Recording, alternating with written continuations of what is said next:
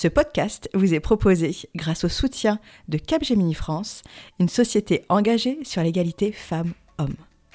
J'ai deux citations sur les femmes et l'argent qui me semblent très importantes.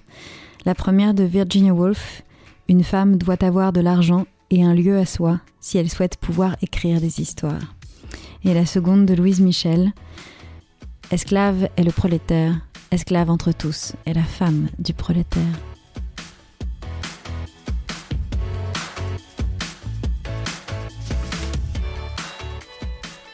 Bonjour à toutes et bienvenue dans Ma Juste Valeur, le podcast référent en matière d'égalité salariale qui lève les tabous autour des femmes, de leur rémunération et de l'argent. Je suis Insa Felassini, juriste financier, experte et professeure de négociation de rémunération, militante pour l'égalité salariale, présidente de l'association Lean France et créatrice de ce podcast.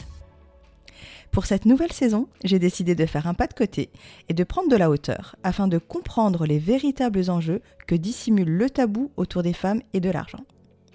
Est-ce que la société a toujours tenu à l'écart les femmes de la sphère économique ou est-ce une construction de notre société contemporaine?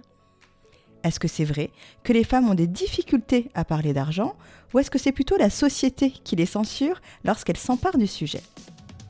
Et puis comment font ces femmes qui semblent en gagner et être si à l'aise avec la question? Comment ont-elles fait pour s'affranchir des attentes et du regard de notre société? Pour répondre à ces questions, je reçois deux fois par mois des femmes de tout horizon. Des autrices, journalistes, médecins, comédiennes, dirigeantes, femmes politiques, et ensemble nous allons démystifier la notion d'argent, puis esquisser des solutions pour conquérir ce dernier bastion du patriarcat. La liberté économique annonce et précède la liberté politique. Alors en avant toutes mesdames et bienvenue dans ma juste valeur.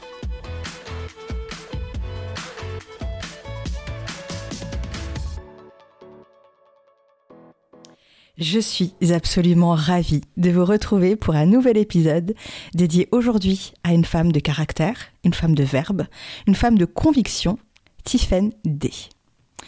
Tiffaine est autrice, comédienne, metteuse en scène, youtubeuse, chroniqueuse média, formatrice, coach et conférencière engagée pour les droits des femmes, des enfants, l'écologie et l'antispécisme. Tiffen est également la créatrice de spectacles féministes engagés, tels que Conte à rebours, où elle réécrit les contes de notre enfance de manière antisexiste, La pérille mortelle, sa one féministe show sur l'actualité, les médias et la question d'une langue féministe qu'elle a inventée, la féminine universelle, et Opinion d'une femme sur les femmes, où elle met en scène et en voix le manifeste féministe de la penseuse Fanny Raoul. Son discours sur les féminicides lui vaut le prix Gisèle Halimi du concours d'éloquence de la Fondation des femmes et lui est décerné par la grande Christiane Taubira. Bonjour Tiffaine. Bonjour Insaf. Comment vas-tu? Bah, Très très bien. Alors je précise que vous allez m'entendre euh, parler à la féminine universelle, comme tu viens de la dire. Euh, c'est donc une langue que j'ai inventée qui consiste à faire entendre, comme d'habitude, tout est masculinisé, puisque mhm. moi, je vais féminiser un certain nombre de mots. Et donc, ça va laisser entendre comme, euh, comme d'ordinaire. On, on, va avec cette règle du masculin l'emporte qui nous vient du XVIe siècle, du XVIIe siècle, de 1630 et du cardinal de Richelieu. Euh, bah, comment ce serait sans cette règle-là, en fait? Donc, euh, ça nous ouvre vraiment les portes vers un nouvel univers linguistique, mais aussi peut-être un nouvel univers en nous et dans notre société. Oui, c'est ça. L'objectif aussi, c'est de pouvoir euh, se faire exister dans nos propres têtes, puisque le langage structure la pensée, mhm. et que si on parle de manière oppressive, nécessairement on pense de manière oppressive, et les pensées entraînent les actions. Donc c'est forcément un énorme impact, en fait. Et, c'est d'ailleurs la raison pour laquelle euh, nos, nos, vieux réactionnaires de l'Académie continuent à se battre euh, pour que le langage soit éminemment masculin. Ils savent ce qu'ils font. Tiffen, euh, on l'a vu, tu t'appelles Tiffen D, et je pense qu'il y a une histoire derrière ce D. Est-ce que tu peux nous la conter? Oui, alors euh, effectivement, souvent, j'ai même fait une vidéo là-dessus. Oui, je dis une vidéo. Mais vous allez vous habituer, vous allez voir. Euh, en fait, déjà, mon prénom, euh, voilà, s'écrit euh, de mille manières différentes. Donc, et puis, souvent aussi, on va avoir tendance à me mettre un point après cette lettre D. Or, ça n'est pas une abréviation, c'est un positionnement politique contre les patronymes. Alors, je, je m'explique. si on prend par exemple la démarche de Malcolm X, qui mhm. par ailleurs était un immense misogyne. Malcolm X, donc militant pour les droits civiques des hommes noirs, hein, je, dis bien les hommes noirs à dessein. Et donc, euh, lui, au départ, quand il est né, il a reçu le nom de famille Little, mhm. donc qui veut dire petit. Hein, à voir s'il aurait changé, s'il aurait la même démarche, il s'était appelé Mr. Big. Mais en mhm. tout cas, euh, il voulait pas porter ce nom de Little, disant à juste titre que c'était le nom euh, des, des, hommes maîtres esclavagistes que ses ancêtres esclavagisés avaient reçus. Et donc il était parti en Afrique chercher sur ce continent le nom de ses pères. Hein. Il ne s'agissait pas du nom de ses mères, bien mhm. évidemment. Et il n'a pas trouvé. Donc quand il est rentré, il a mis une croix, il a mis ce X. Et donc il n'y avait pas de point après le X. C'était un positionnement pour ne pas porter le nom de ses oppresseurs. Moi, de la même manière, je ne veux pas porter le nom des oppresseurs des femmes, à savoir la caste des hommes. Et si je prenais le nom même de ma mère, en fait, ce serait le nom de son père et ainsi de suite. Euh, les femmes n'ont même pas un continent euh, où aller chercher leur nom, en tout cas pas en France. Et donc, euh, j'ai voulu, euh, j'ai voulu une lettre. Je ne pouvais pas prendre la lettre X puisque les hommes euh, qui ont le pouvoir de nommer ont pornifié jusqu'aux lettres de l'alphabet. Donc, par conséquent, j'ai pris D comme par exemple Christine Delphi, Andrea Dworkin, des, des noms comme ça d'immenses féministes. C'est très puissant ce que tu viens de dire, Tiffany. Je pense que on va avoir besoin de temps pour digérer tout ce que tu dis, tellement c'est très important et tellement ton discours est, est vraiment euh, inclassable. Et du côté des femmes, euh, définitivement. Oui, du côté des femmes, définitivement. Définitivement. Tiffaine, on l'a vu et on l'entend aussi, tu es une artiste engagée. Tu es à l'origine d'une œuvre très riche sur le droit des femmes. D'où te vient cet engagement? D'où te vient cette force dans ton engagement? Et comment es-tu arrivé à faire coïncider cet engagement avec ton art euh, ça a été un, parcours euh, pas toujours euh, simple, on s'en doute. Je pense que depuis que j'étais toute petite, comme énormément d'entre nous, j'étais en colère. je ne savais pas contre qui, je ne savais pas contre quoi. Mais j'étais en colère. Alors au départ, j'ai cru que mes ennemis, c'était les adultes. Et dans une certaine mesure, j'avais raison aussi hein, quand j'étais enfante. Et puis, j'ai très très mal vécu euh, l'arrivée au collège où je suis passée du statut d'enfant qui n'est certes pas complètement une personne, hein, puisqu'on va nous tutoyer automatiquement en attendant que nous, on vous voit les adultes. Enfin, ce genre de choses qui déjà me mettaient hors de moi. Euh, mais, mais quand même, on est une petite personne quelque part. Et puis là, d'un coup, je suis passée au rang d'objet, d'objet sexuel, euh, approprié par les garçons et monté en division entre filles à leur profit à eux, aux garçons. Euh, et, ça, ça a été très compliqué. Puis euh, du coup, comme énormément d'entre nous, j'ai été en plus souffre-douleur dans, dans, les établissements scolaires, en tout cas au collège. Et puis cette, cette colère a grandi lorsque je suis arrivée en école de théâtre. Mhm. Euh, j'en ai fait deux, des écoles de théâtre, et je pense que voilà, c'est généralisé. Là, on en parle énormément avec le mouvement MeToo Théâtre qui mhm. commence seulement donc euh, quatre ans après le MeToo Cinéma. Le, le, théâtre français se met seulement à bouger parce que c'est un c'est un entre-soi encore plus euh, bah, encore moins mondialisé, donc euh, encore plus renfermé quelque part, détenu entre, entre les mains d'une poignée de couillus, euh, faut quand même dire les choses. Et donc, et, donc lorsque je suis arrivée en, en école de théâtre, si j'avais pas déjà été en colère à l'époque, là ça aurait achevé de me mettre très en colère. énormément de choses n'allaient pas. Déjà, je me souviens que du côté des, profs masculins, euh, l'immense majorité d'entre eux euh, étaient officiellement en couple avec d'anciennes élèves, la plupart du temps avec des écarts d'âge euh, conséquents, voire astronomiques. Euh, et puis, en plus de ça, avait mis sous emprise des élèves euh, actuels, mhm. en plus. Donc, euh, je me souviens par exemple d'une scène d'une très jeune femme, mannequin, qui débarque dans le cours d'un vieux mec immonde, qui était prof, et, et, qui lui dit Je sais que tu couches avec une telle, une telle, une telle, et elle désignait d'autres d'autres élèves, en fait. Du groupe?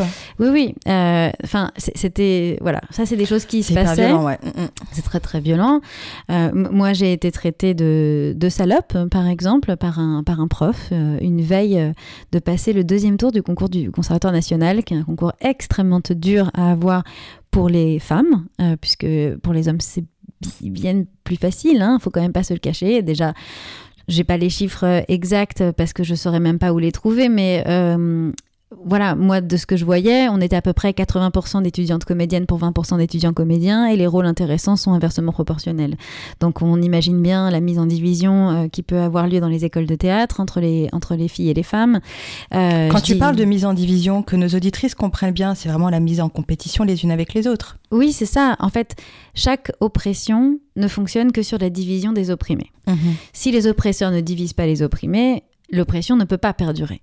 C'est d'ailleurs la raison pour laquelle maintenant je, crée, j'écris, je joue pour les femmes exclusivement pour les femmes. Et je revendique cela. Alors évidemment, la plupart du temps dans mes salles, elles sont mixtes. Je dis la plupart du temps parce que parfois aussi on a des salles en non-mixité, notamment pour jouer des spectacles où on va hum, parler des sujets des violences et où on va jouer par exemple pour des associations d'accompagnement d'aide aux victimes, où là c'est essentiel pour ces femmes-là euh, qui, sont, euh, qui sont encore très, très abîmées, qui viennent seulement d'être mises en sécurité. Euh, voilà, de ne pas avoir peur que dans la salle il y ait un potentiel euh, mais la plupart du temps, les salles sont mixtes, donc il y a des hommes qui ont cet immense privilège d'assister à mes spectacles. Tant mieux s'il y en a quelques-uns qui comprennent des choses. Mais, euh, comme disait justement Fanny Raoul, qui, qui, est, euh, qui est une penseuse dont tu parlais tout à l'heure, de notre matrimoine inconnue alors qu'elle devrait être connue, qui a écrit Opinion d'une femme sur les femmes. Et elle, elle commence en disant c'est pour les femmes seules que j'écris. Donc si elle disait ça en 1801, je pense que je peux la dire en 2021 quand même. Euh, et pourquoi est-ce qu'elle disait ça? Je, pense que de la même manière que moi, si on commence à se poser la question de à quel moment euh, les hommes vont être euh, vexés, ben, on n'écrit plus rien. Hein, parce que juste quand on leur demande de nous appeler madame plutôt que de mademoiselle, il y en a qui nous font des cacas nerveux à en pleurnicher. Hein, véridique, j'ai déjà vu un type pleurnicher parce que je lui demandais de m'appeler madame. donc, donc voilà, enfin moi, moi c'est pour elle euh, que, que je, que je bah, vis, euh, en fait, que je vis, que je travaille, que j'agis, parce que je pense que euh, c'est comme ça qu'on changera le monde. Historiquement parlant, quelle que soit l'oppression, c'est toujours l'alliance des opprimés qui ont créé un rapport de force suffisant pour forcer les oppresseurs à, à perdre des privilèges.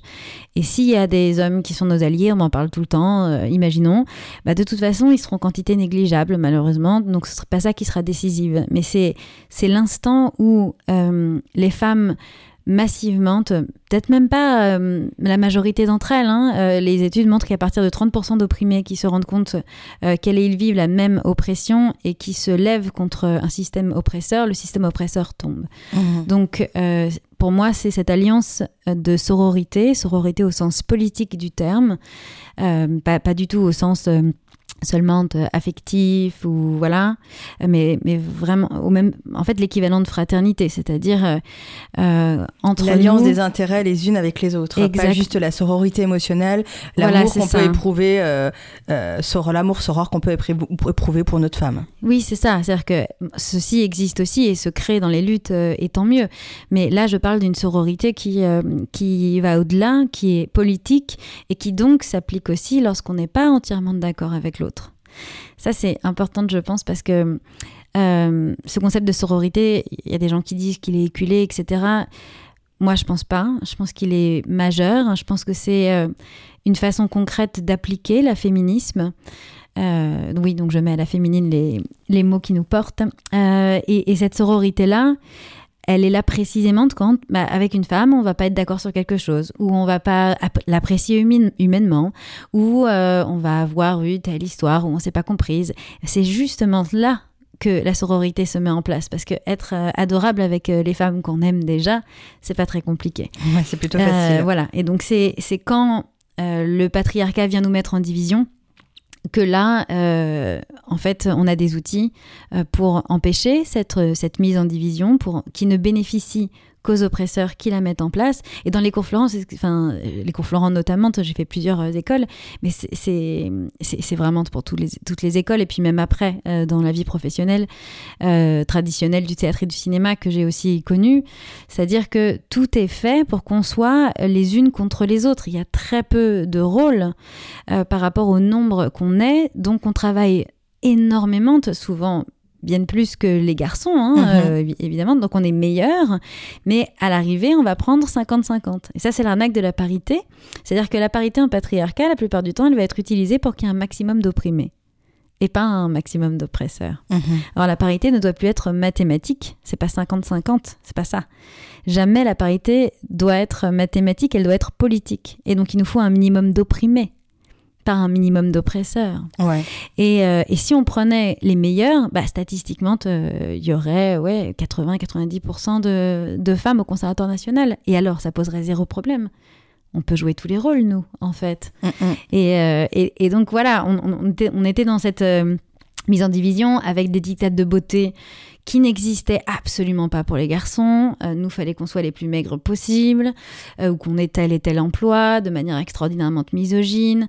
Euh, on était mis à nu en permanence, que ce soit dans les cours, que ce soit dans les, dans les travaux de fin d'études. On était frappés en permanence sur scène aussi. Il faut savoir que le droit du travail ne s'applique pas sur le plateau de théâtre et de cinéma. Mhm. Le droit du travail, pour n'importe quel travail, c'est que est caractérisé comme agression sexuelle, donc c'est jusqu'à 7 ans de prison. Hein, euh, agression sexuelle avec circonstances aggravantes sur le, sur le, dans le cadre du travail. Euh, c'est une agression sexuelle si vous touchez sans euh, que la personne l'ait désiré cinq parties de son corps, à savoir les lèvres, les seins, le sexe, les fesses et les cuisses. Eh ben, par une espèce de d'étrangeté, sur les plateaux de théâtre et de cinéma, ce droit du travail ne s'applique pas. Nous, on va nous faire croire que c'est le corps du personnage qui est touché, et que le personnage est d'accord probablement. Mais non, le personnage n'a pas de corps. C'est nos corps. C'est nous. Et comme on est des femmes en patriarcat, la plupart d'entre nous, on a subi des violences sexuelles. Donc ça signifie qu'en fait, on est agressé sexuellement sur les plateaux. Tout le monde voit. C'est-à-dire que le public, à ce moment-là, que ce soit sur une salle de théâtre ou de cinéma, le public est en position de témoin. En fait, de témoin de violences sexuelles. Dans un monde normal, il devrait y avoir des poursuites contre euh, l'instigateur, donc en général, voilà, euh, le metteur en scène, le réalisateur, euh, contre celui qui commet, à savoir l'autre comédien, par exemple, et puis toute l'équipe technique qui est en complicité, et puis les gens dans les salles devraient être entendus en qualité de témoins. Il devrait y avoir des condamnations, en fait. Et on pourrait raconter les mêmes histoires, et même à mon avis mieux, sans pour autant causer des agressions sexuelles contre les comédiennes. Elle suffit d'avoir un petit peu d'imagination, de laisser une place au subjectif, à la créativité. Ça demande un petit peu plus euh, de, de talent, euh, voilà, et de, et, et de travail, c'est sûr. Mais c'est quand même, voilà, étonnant de cette chose-là où quand Tarantino veut euh, montrer dans Kill Bill qu'il y a des bras qui s'arrachent et du sang qui gicle, là, il y a des effets spéciaux. Mais quand il s'agit de, de commettre des agressions sexuelles contre les comédiennes, là, on va nous faire croire que, bah non, les effets spéciaux n'existent plus et on n'a qu'une seule façon de faire, c'est de montrer donc de reproduire euh, les agressions. Euh, l'exemple de ça, c'est par exemple le film Atroce à ne surtout pas voir irréversible. Euh, de Gaspard Noé, je crois, hein, je sais plus, où il y a une scène de 13 minutes atroce, donc qui a été de viol, de viol, donc a été tournée euh, même si la pénétration elle-même n'a pas lieu, en fait, c'est quand même une agression sexuelle euh, atroce euh, qui dure, parce que le tournage, ça dure longtemps. Hein, c'est pareil, quand vous allez au, théâtre et qu'une une actrice est touchée, voilà, sur les cinq parties du corps que j'ai citées, bah, en fait, il y a tellement de, mois de répétition derrière où elle subit encore et encore et encore. Et, en fait, ça, ça pose un, un réel problème de ne serait-ce que. Alors, moi, je pense que le consentement, c'est une arnaque et ça suffit pas. Mais si on prend même que le consentement, ça pose un problème de consentement parce qu'en fait, ce consentement, il est contraint. En vrai, il y a un contrat. Donc ça signifie, moi ça m'est arrivé plein de fois. J'ai refusé d'être mise à nu sans aucune autre raison que de vendre euh, sur euh, la présence de mon téton ou de subir euh, des agressions sexuelles sur scène, que ce soit sur un plateau de théâtre ou devant les caméras. Et donc j'ai pas eu les rôles. On est Et en fait, j'avais le luxe de pouvoir dire non parce que je crevais pas la dalle à ce moment-là, j'avais un toit sur la tête. Alors, ce qui est intéressant dans tout ce que tu racontes, euh, c'est vraiment, on, se rend compte, mais vraiment, que ta conscience a été éveillée par toute cette oppression que tu as vécue euh, de ton espace intérieur et de ton espace extérieur même, de ton espace tout court. Mm-hmm. En fait, euh, tu as vraiment vécu ça comme une oppression, ça a été une véritable oppression, et du coup ça a éveillé ta conscience féministe, ça a éveillé ta conscience féminine, et tu as décidé de mettre ta vie, de mettre ton art, de mettre euh, ton verbe, ton engagement au service des femmes. Oui, exactement. Et juste pour reprendre euh, cette chose-là, donc j'ai fait mes études de théâtre et puis après j'ai commencé à travailler dans dans le milieu euh, traditionnel donc masculin euh, du théâtre et du cinéma. Et là, je me suis mise à avoir une double vie parce que j'étais arrivée à un niveau de colère où on m'a dit bon, il va falloir que tu trouves d'autres femmes comme toi, sinon tu, tu, vas en planter un dans le métro, euh, c'est plus possible. et donc là, je suis arrivée euh, à une réunion plénière, euh, pleine d'espoir, en même temps de peur, parce que si ça marchait pas, je sais pas, je sais pas comment j'aurais survécu. dans une réunion plénière d'une association qui venait de se créer, qui s'appelle Oser le féminisme, qui existe encore aujourd'hui et qui est très très importante. À l'époque, c'était le tout début. Et pour la première fois de ma vie, non seulement quand je disais que j'étais en colère, il y avait des femmes qui me disaient ah oui, oui, je comprends. Nous aussi, on est en colère. C'était vraiment la première fois de ma vie, puisqu'en général, j'entendais Mais quand même, ça va, vous avez le droit de vote, puis euh, vous avez le droit d'avorter, alors euh, va pas se plaindre. Euh, donc là, ça allait un petit peu plus loin, hein, au niveau politique. Et puis en plus, on me disait Et d'ailleurs, ça va plus loin que ce que tu crois et on peut être encore plus en colère. Et en plus de ça, on peut mettre cette colère au service d'une lutte collective émancipatrice, ça s'appelle la féminisme. Et donc, je suis rentrée, euh, je suis rentrée là-dedans. Et donc, j'avais une double vie parce qu'à la fois, je faisais des conférences euh, ou des formations même pour euh, former sur ce que tout le monde appelle la culture du viol et que moi j'appelle la propagande des violeurs, parce qu'on parle pas de culture nazie. Donc, c'est quand même étonnant que quand il s'agit des femmes, on parle de culture. Ça va bien, ça m'énerve. Donc, propagande des violeurs. Euh, et voilà, notamment dans le monde de la culture et aussi euh, les inégalités salariales, euh, les, les, violences sexuelles, etc. Et puis de l'autre côté, bah, je subissais toutes ces violences et toutes ces oppressions dans mon travail. Mm, mm. Donc c'était plus possible cette double vie. Et là, elle a fallu faire un immense deuil. C'est-à-dire que quand j'étais petite, moi j'ai toujours voulu être comédienne, toujours. J'ai dit ça tout de suite, c'était évidente. J'avais senti que la vie, notamment en tant que fille, allait être minuscule et étriquée. Et donc je voulais vivre tellement de vie que ma seule solution, c'était de, vivre euh, pour de faux, entre guillemets, de, avec ce savoir-faire, de, faire semblant que le faux est vrai, enfin voilà, et, de m'amuser à vivre la vie des autres. Et, donc, euh, et de la raconter. Et sauf qu'en fait, j'ai compris à ce moment-là que le, le, le métier que je voulais exercer, il n'existait pas encore. C'est-à-dire qu'en fait, en réalité, je voulais être comédien. C'est-à-dire que moi, je voulais raconter des histoires, je voulais savoir faire passer des émotions, des messages, emporter les gens dans, voilà, dans, des rêves. Et, et en fait, ça, c'est le métier de comédien. Le métier de comédienne, c'est être jeune. Je, franchement, je caricature à peine. Hein. Mhm. C'est être jeune, maigre, sexualisé et agressé en permanence. Et voilà. Et, et puis périmé après. Euh, donc, euh, évidemment, de ça, je m'en fous. Hein, pas besoin de faire d'études pour ça. Hein. ça s'appelle mhm. juste euh, subir des violences. voilà, être une héroïne victime. Voilà, ça s'appelle comme ça. Je mets le mot héroïne avec victime parce que victime, en fait, est un beau mot. Enfin, on pourra en parler plus tard. Mais en tout cas, voilà. Et, et donc, et donc, je me suis dit, bah, moi, il faut que je crée le métier de comédienne, en fait. Parce que, à part quelques quelques initiatives de femmes qui du coup ont fait leur art. Hein. On peut citer par exemple, je suis pas d'accord avec tout ce qu'elle fait euh, au, niveau politique ou autre, mais c'est pas la question. Par exemple, Josiane Balasco, bah, elle, s'est dit il y en a marre, donc elle a créé ses films, ses rôles. Et en fait, on, en a plein des femmes comme ça qui se disent au bout d'un moment, bah bon, bah, c'est tellement de la merde ce que j'ai à faire, ou alors on a décidé que j'étais périmée, il va falloir que je crée mon art. Et donc je me suis dit ça aussi, qu'il fallait créer ce métier de comédienne en fait.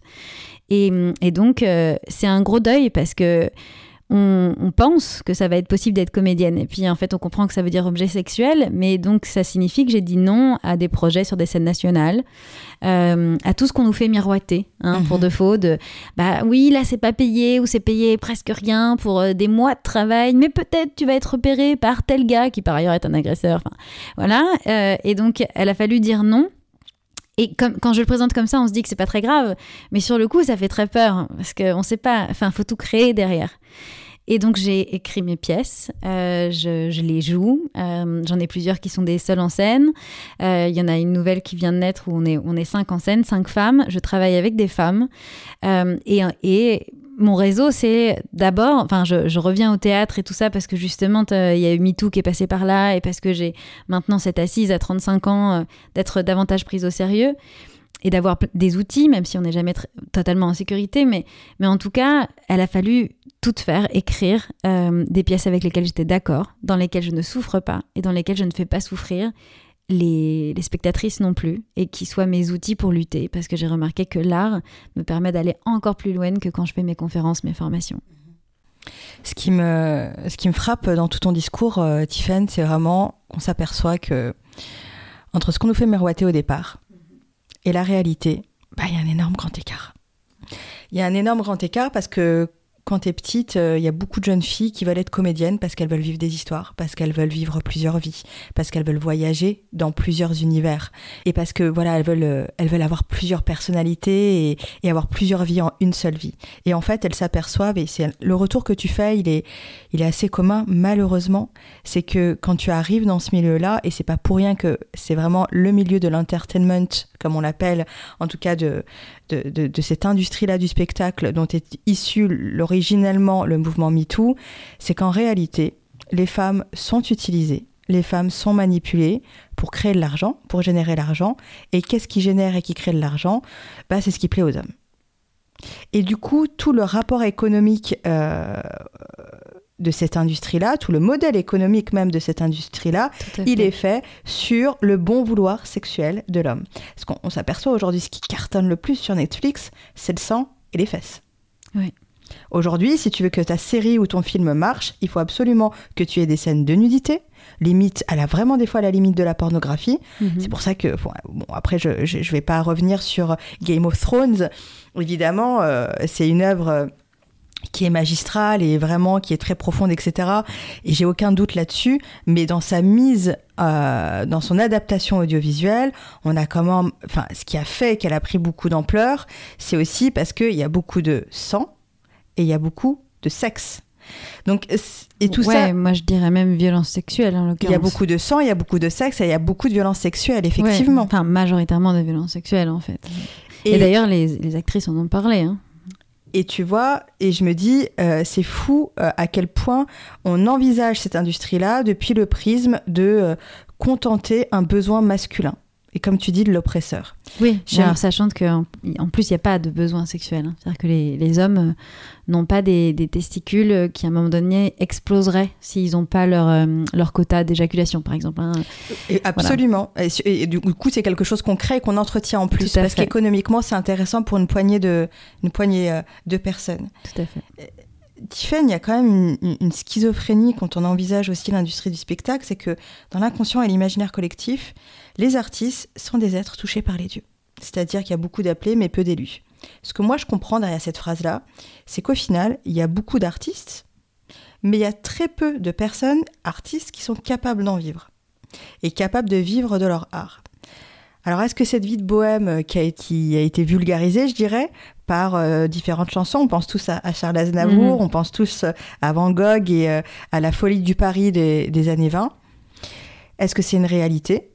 Ou est-ce que c'est une légende urbaine? Est-ce qu'en en réalité, l'artiste, il peut gagner beaucoup d'argent s'il le veut, il suffit juste de, il suffit juste de suivre un schéma économique qui est prédéfini? Et d'être d'accord peut-être avec des choses qui ne sont pas du côté de la morale. Ben, c'est-à-dire que déjà, il y a deux parcours différents. Alors après, je, enfin, je sais qu'on va en parler après, mais déjà, être une femme et être un homme dans, dans la société en général, hein, on n'a pas les mêmes parcours. Euh, bah, dans l'art non plus. Mhm. Donc déjà, il y a des disparités d'inégalités salariales extraordinaires. Euh, je vous renvoie aux deux rapports euh, Rennes-Pratt. Euh, Rennes-Pratt, c'est une, une, grande chercheuse qui a fait des rapports sur à la fois qui dirige mhm. en fait cette industrie. Alors ça va de qui, qui est chef d'orchestre, qui dirige telle scène nationale, etc. dans, dans, dans l'art vivant. Et d'autre part aussi des, données sur où va l'argent, hein, notamment de l'argent public.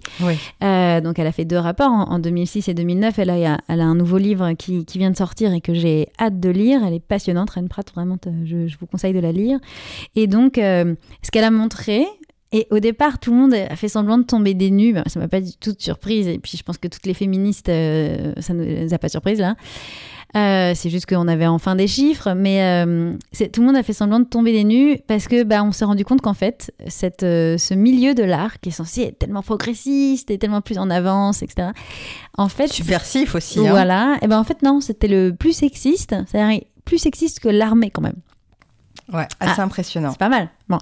Euh, et en fait, on avait des chiffres du style 99% euh, euh, des scènes nationales dirigées par des hommes, 100% des, des, hommes chefs d'orchestre, enfin des chiffres comme ça, mais, c'est pas caricatural. Hein. Assez hallucinant, ouais. Et alors, ces chiffres, ce qui est intéressant, c'est qu'ils ne bougent pas. C'est-à-dire qu'en fait, il y a une année où, hop, on va avoir 97% seulement d'hommes chefs d'orchestre, mais l'année d'après, c'est 100%. C'est-à-dire que c'est non, ça ne bouge pas. C'est-à-dire que c'est comme pour toutes, c'est même comme MeToo. Euh, oui, c'est plus sur la place publique, mais dans les faits, qu'est-ce qui change dans les faits?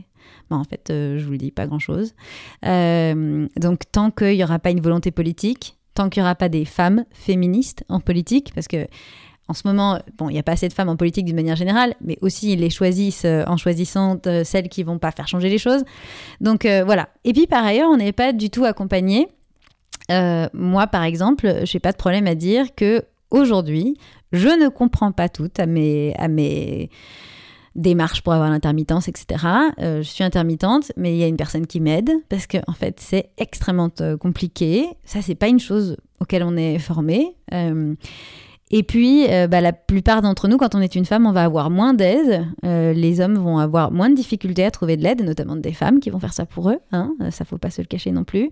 et puis, il y, a des. Hum, alors moi, j'ai décidé de ne pas avoir d'enfants, mais il y a la question aussi d'avoir des enfants quand on est intermittente. je vous encourage à aller sur le site des matermitantes, qui est un site de ressources et d'accompagnement pour pour avoir l'entièreté de ses droits lorsqu'on est mère et artiste, et notamment là plus avec le Covid, ça a encore tout compliqué, ça a encore creusé les inégalités, etc. Mais dans l'art comme dans tout le reste, au moment où les enfants arrivent, euh, la carrière des hommes décolle et celle des femmes plonge, euh, comme d'habitude. Euh, et puis ensuite, il y a le moment où on est périmé. Alors on est périmé très vite hein, quand on est une femme quand euh, j'étais au cours Florent, euh, un prof nous avait dit euh, on trouve ça hyper normal, hein, genre je suis un peu triste pour vous les copines, mais c'est comme ça, comme si ça pouvait pas changer. alors vous, on avait peut-être 16-17 ans dans la salle, donc il nous avait dit vous les filles, il va falloir, il va falloir immédiatement que, que vous perciez. donc pour ça, faut être prête à tout. Hein, voilà, ça c'est un truc qu'on entend. comprendre prête à tous, Hein, c'est-à-dire à subir des violences sexuelles de la part des hommes qui veulent. Euh, et donc, euh, parce que si vous n'avez pas commencé à percer à 18 ans, comme vous êtes périmé à 25, vous êtes foutu. Voilà. Euh, vous, messieurs, c'est pas pareil. Vous avez le temps de travailler, de machin, parce que vous, votre âge d'or, le moment où vous avez le plus de sex appeal, c'est 45-50 ans. Voilà. Donc ça veut dire que les rôles, et c'est ce qu'on a vu par exemple dans le film Eiffel qui vient de sortir, j'ai fait une vidéo là-dessus qui m'a tellement, euh, ça m'a tellement énervé. Euh, bah vous avez Emma Mackey qui a, je crois, 23 ans, et vous avez euh, l'autre là, Romain Duris, qui a 47 piges, donc le double de son âge, voilà. Euh, nickel. Et euh, pour jouer en fait des personnages qui dans la qui ont existé historiquement, hein, voilà, et qui n'avaient que 12 ans d'écart. d'enfance. Ouais. Voilà, c'est ça. Alors déjà 12 ans d'écart, bon, amour d'enfance, euh, du... oui, il y a peut-être du pédocriminel dans l'air, mais enfin en tout cas, en tout cas pas du tout cet écart d'âge-là. Et ça, c'est typique, c'est-à-dire que c'est super pour Emma Mackey, c'est une grande comédienne, ça j'en doute pas, etc.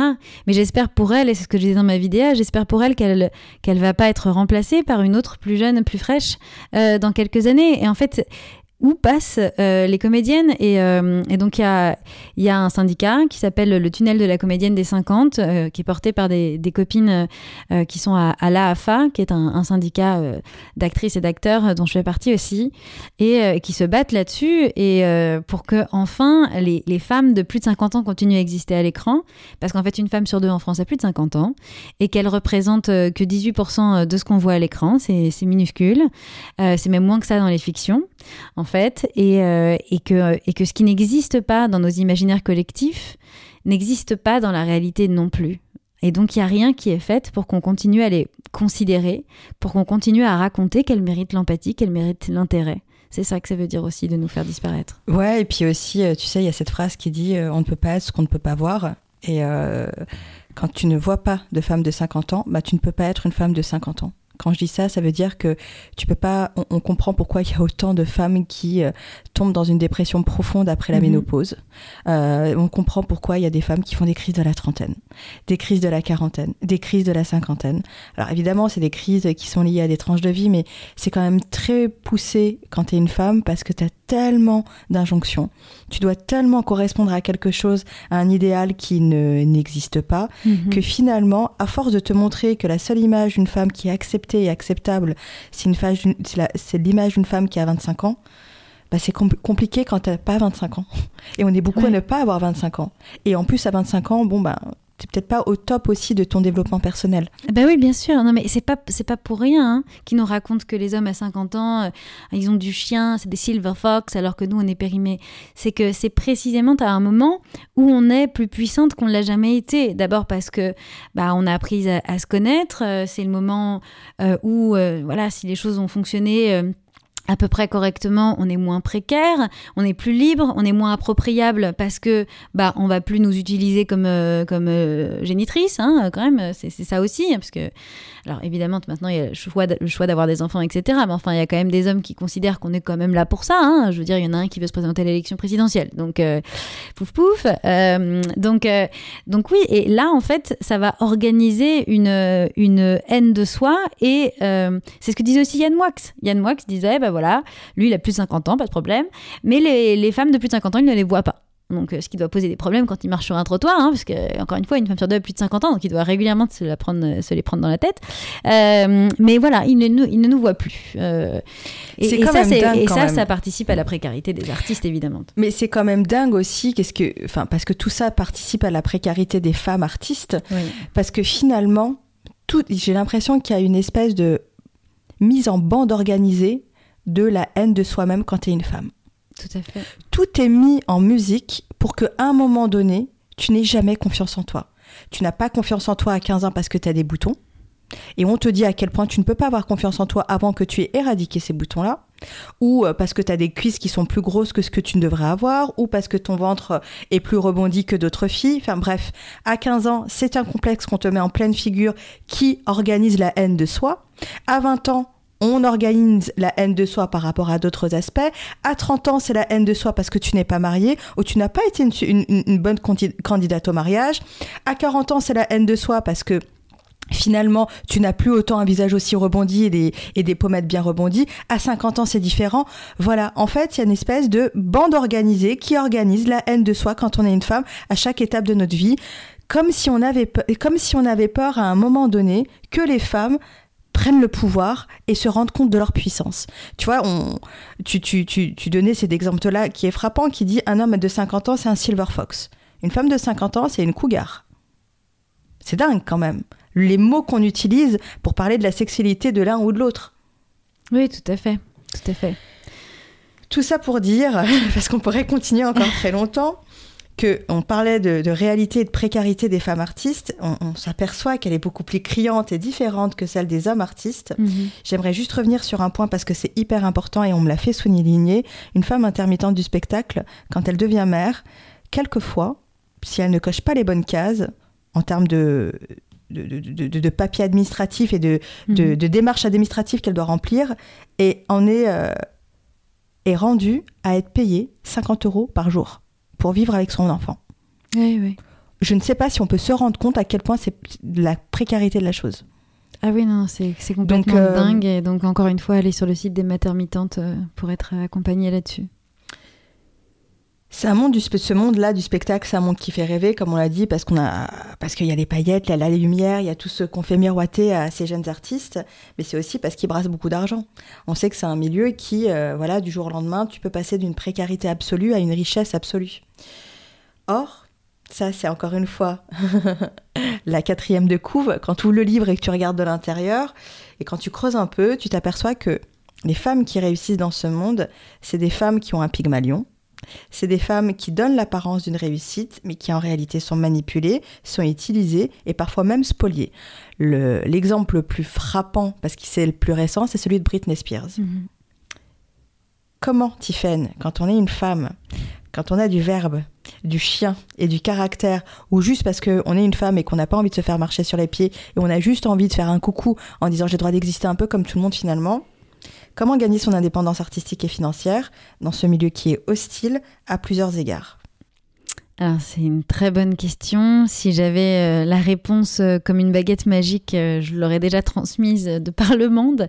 moi, ma solution, ça a été, encore une fois, de prendre le risque. et je comprends qu'on puisse pas tout faire ça. C'est aussi dans un moment où, encore une fois, j'avais un toit sur la tête de toute façon à ce moment-là. Et bah, de, de, sortir en fait de, du milieu traditionnel du théâtre et du cinéma tant que pour pouvoir le changer, en fait. Et, et du coup, bah, on peut pas le changer de l'intérieur, tu sais, parce qu'il y a plein de gens qui disent mais on peut changer les choses de l'intérieur. Alors, est-ce que c'est possible matériellement Bah, alors, en vrai, peut-être. Euh, peut-être que, en tout cas, on peut faire bouger des lignes. Moi, je, je, pense pas qu'il y ait telle femme qui a raison de lutter comme ça et telle femme qui a raison de lutter comme ça. Et enfin, on a toutes raison, en fait, de lutter comme on peut. Moi, je sais que je suis plus efficace en luttant à l'extérieur parce qu'être à l'intérieur, ça voulait dire subir tellement de violence permanente. Moi, je pouvais plus, en fait, travailler avec des hommes. C'était juste impossible. Il faut négocier pour tout. C'est insupportable. Et le peu de fois où ça m'arrive, bah, ça se passe pas bien parce que Enfin, il y en a un il y a pas longtemps qui m'a dit, mais en fait, euh, ça va pas parce que t'es ingérable. Mais gars, évidemment que je suis ingérable. Je suis pas un objet, tu vas pas me gérer. Ils arrivent à faire ces, aveux-là. Mhm. Et enfin, c'est juste surréaliste. Et en fait, je n'avais plus cette énergie-là. Euh, donc moi, ma solution, ça a été d'en sortir et donc j'ai beaucoup joué pour des collectivités territoriales, donc en fait, in fine, pour des salariés et des élus euh, qui sont chargés de mission droits des femmes, qui sont délégués départementales, euh, qui sont... Euh, voilà, conseillère municipale aux droits des femmes et autres. Et d'ailleurs, je voudrais je voudrais saluer ces femmes qui, à ces postes d'élus ou à ces postes de salariés dans les collectivités, font bouger les choses et euh, permettent euh, aux artistes féministes à la fois de toucher un maximum de public euh, et donc à ces publics-là d'être plus éveillés, de faire de la prévention des violences sexistes et sexuelles, etc. et qui nous permettent aussi de manger. Hein. De vivre, ouais. c'est, enfin, clairement, de, se loger, de hein. manger, oui, oui, bien sûr. et qui comprennent qu'il faut qu'on soit payé. Alors ça, j'ai hâte qu'on en parle parce que c'est, un concept, hein, payer les artistes, oui. Euh, c'est subversif. Euh, mais donc voilà, et en fait, c'est ce mouvement soror euh, de féministes, aussi dans les associations, aussi dans celles qui organisent des festivals, aussi, aussi entre artistes, où on s'entraide en sororité. c'est ce bouche à oreille féministe qui a fait que bah, depuis 12 ans que j'ai pris cette décision de, de, sortir des milieux traditionnels, où d'ailleurs je, je, repasse de temps en temps maintenant qu'encore une fois je suis plus outillée, mhm. donc plus en capacité de le faire, mais j'ai pris la décision d'accepter d'y revenir parfois euh, à certaines conditions, hein, mhm. voilà, pas avec n'importe quelle réalisatrice ou autre, euh, et, en, et en subissant pas de violence, etc. Bien sûr, ouais. Euh, parce à que conditions, sans, voilà, c'est ça, à mes conditions, sans souffrir et sans faire souffrir. mais, mais donc, c'est cette sororité qui a fait que, ben, on disait, bah voilà, que ce soit compte à rebours ou la péril mortelle, ou tu vas voir, c'est vraiment génial. Nous, on a fait ça dans notre ville, dans notre département, dans notre région, dans notre université, dans notre collège, parce que j'ai aussi des versions de compte à rebours qui sont accessibles aux jeunes et puis même aux, aux enfants partir du CP. Enfin, j'ai développé ça parce qu'on me l'a demandé. Au départ, c'était des spectacles pour les adultes, mais, mais voilà, j'ai retravaillé mes textes pour euh, pouvoir aller euh, dans toutes sortes de publics. Et donc, ça a circulé euh, un peu partout en France, en Belgique, au Québec, en Suisse. Enfin, je me suis même adaptée pendant, pendant les confinements avec des versions en ligne, retravaillées en ligne avec, avec d'autres artistes, notamment une illustratrice féministe qui s'appelle Juliette Mercier. donc, donc voilà, on a enfin, tout, se travail comme ça.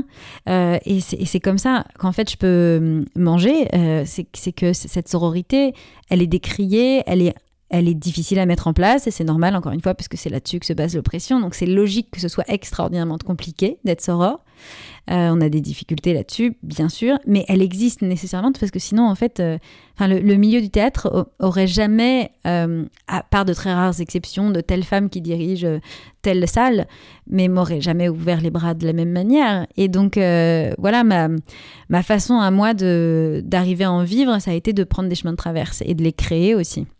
Euh, de, créer mes réseaux euh, et d'être toujours en accord avec mes, luttes militantes. Mais du coup, ça a posé d'autres problèmes euh, économiques. C'est-à-dire que quand on est militante, bah, évidemment, on va nous proposer de faire un maximum de choses bénévoles.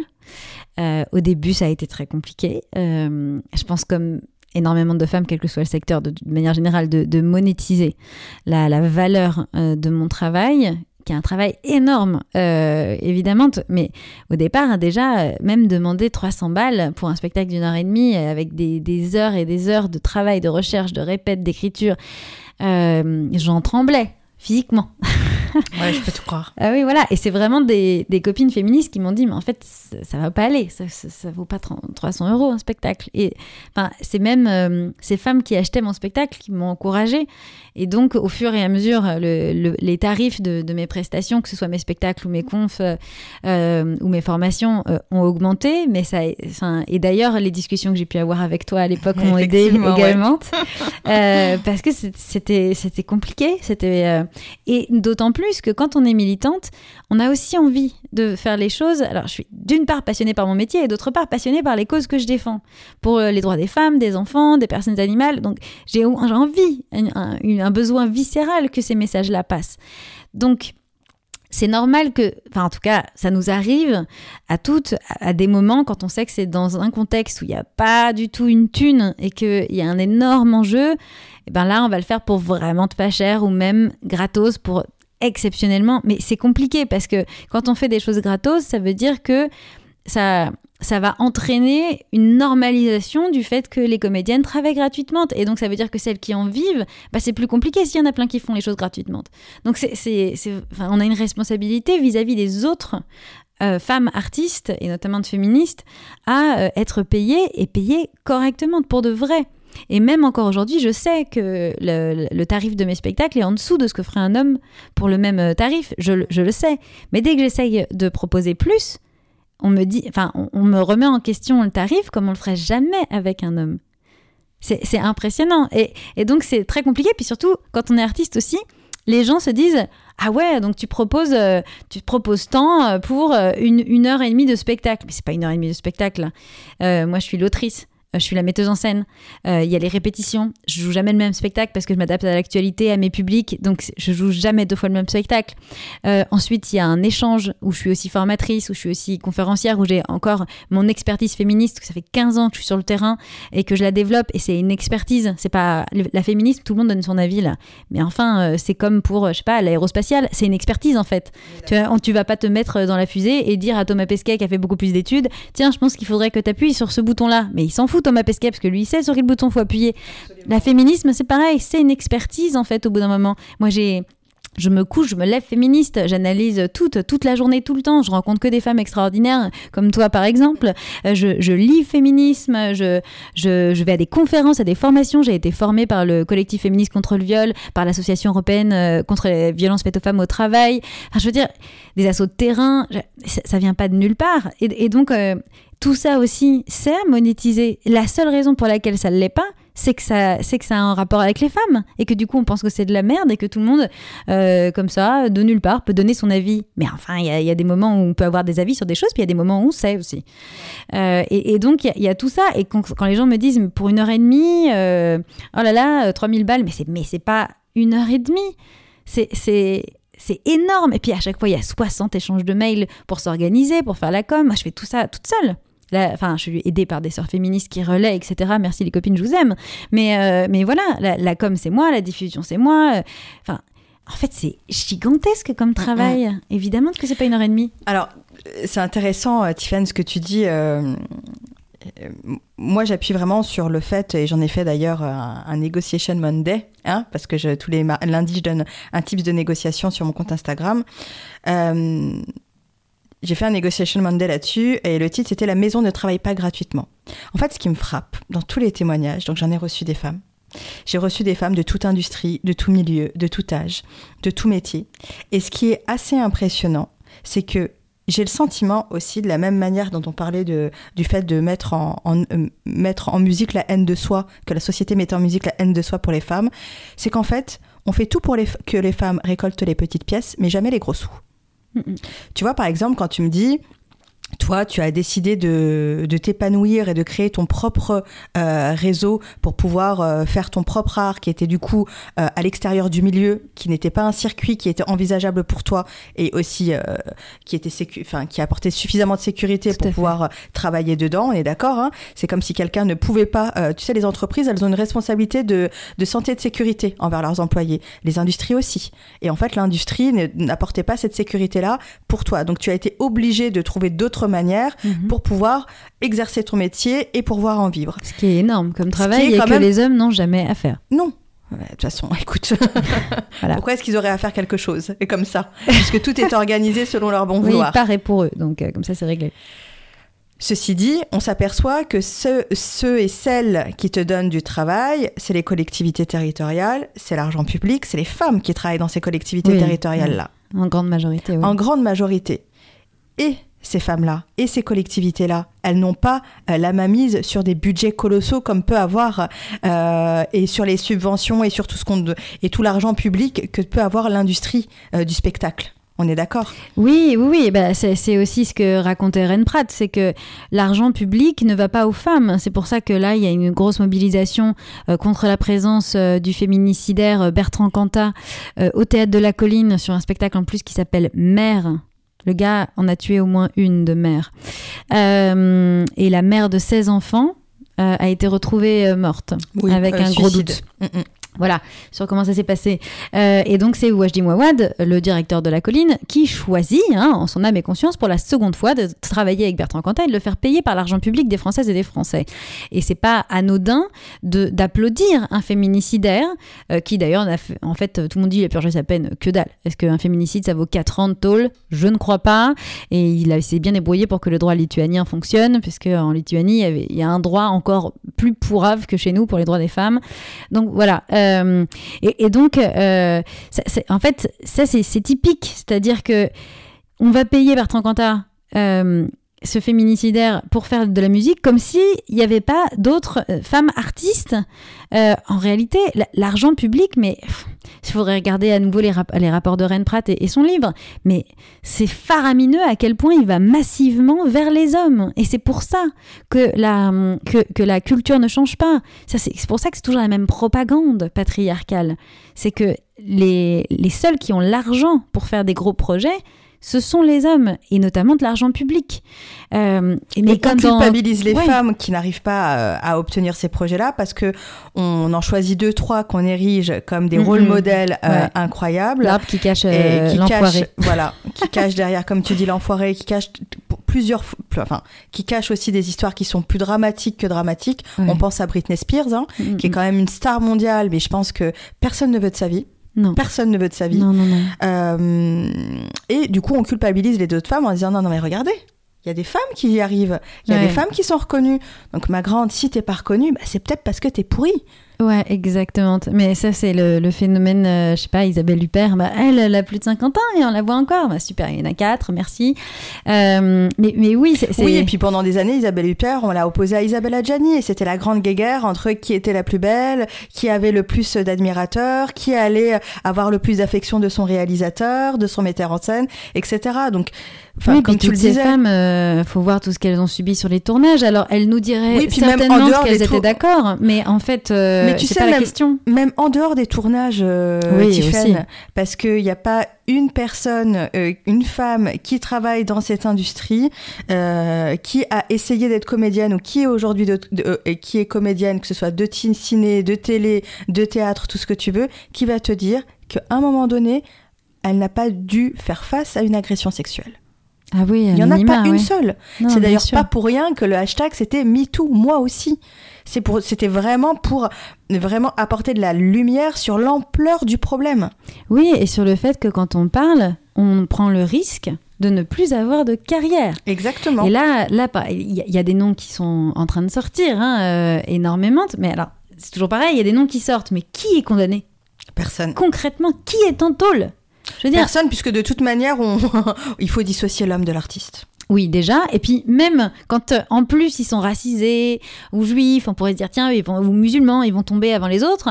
Bah, en fait, ils passent par la case prison parfois, mais ils ressortent aussi avec le sourire. Hein. On peut penser à Bill Cosby, euh, où il y avait quand même une centaine de femmes, euh, même plus, qu'on parlait contre lui. Enfin, je veux dire, c'est juste, c'est juste extraordinaire. Et, et donc, clairement, là, par exemple, donc Gérard Depardieu est mis en examen pour viol mis en examen. Donc ça veut dire que même cette justice patriarcale insupportable qui passe son temps à, dire des non-lieux, là n'en a pas fait. Il hein. euh, y a, y a l'enquête, la procédure, etc. de preuves pour pouvoir ouvrir un dossier. Et, effectivement. Euh, et, et, donc, euh, donc croyez-moi, c'est que c'est des sacrés trucs, hein, euh, parce que sinon, ça fait non-lieu direct, comme on l'a vu dans un milliard d'affaires. Et donc, reprécisons que quand ça fait non-lieu, ça ne veut pas dire que les gens sont innocents. Hein. La présomption d'innocence, ça vaut pour l'accusé, mais ça vaut aussi pour la personne qui parle et qui peut potentiellement être innocente de mensonges aussi. Oui, et puis parce que, comme tu l'as si bien mentionné, il peut y avoir un non-lieu parce qu'il y a prescription.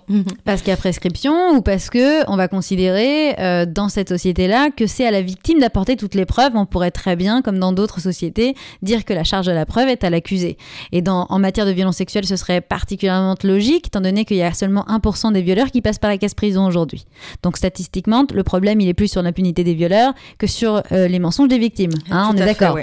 Euh, donc, euh, donc voilà. Et en fait.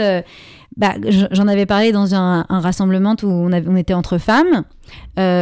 plusieurs étaient dans le monde du cinéma plutôt féministe, euh, se disant féministe et, plutôt s'engageant sur ces sujets-là.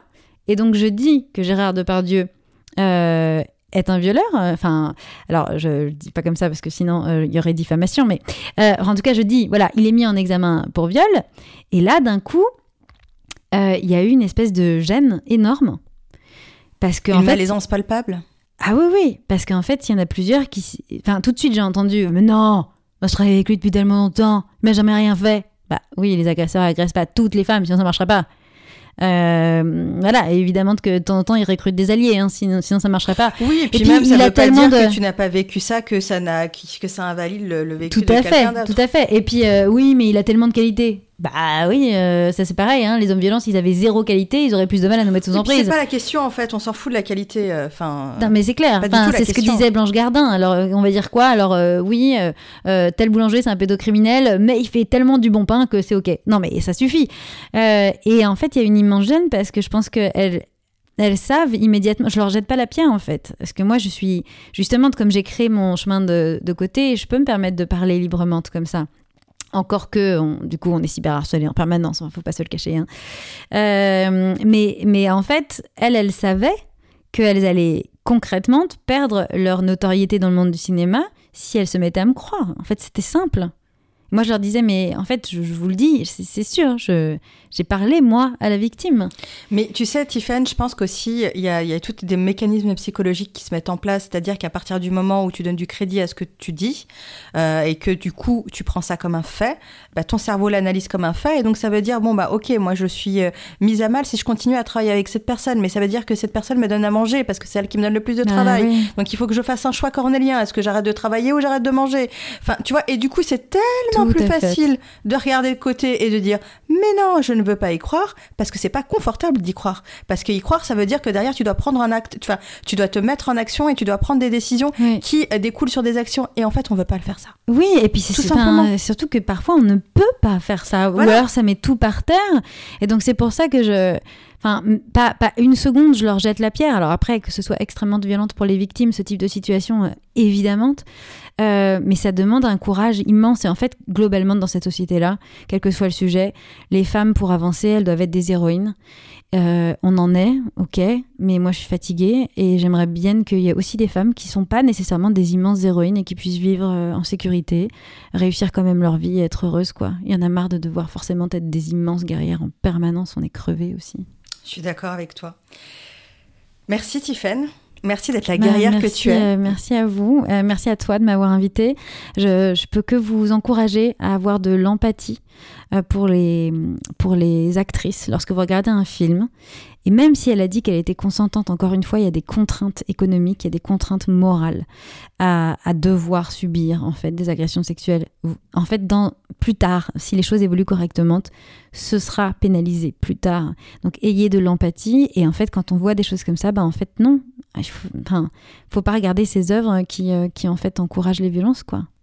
Merci Tiffaine pour ton engagement. Merci pour cette discussion à bâton rompu, sans langue de bois. J'adore ça.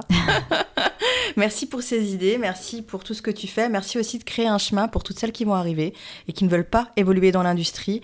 Euh, merci d'être la guerrière. Et puis, euh, j'espère pouvoir prendre un petit peu de ta charge et te donner un petit peu de la mienne pour qu'on continue à avancer et créer le monde de mhm. demain pour les femmes de demain et les femmes surtout d'aujourd'hui. Merci pour tout ce que tu fais. C'est très important. Merci beaucoup, Nissa. À bientôt, Tiffany. Salut.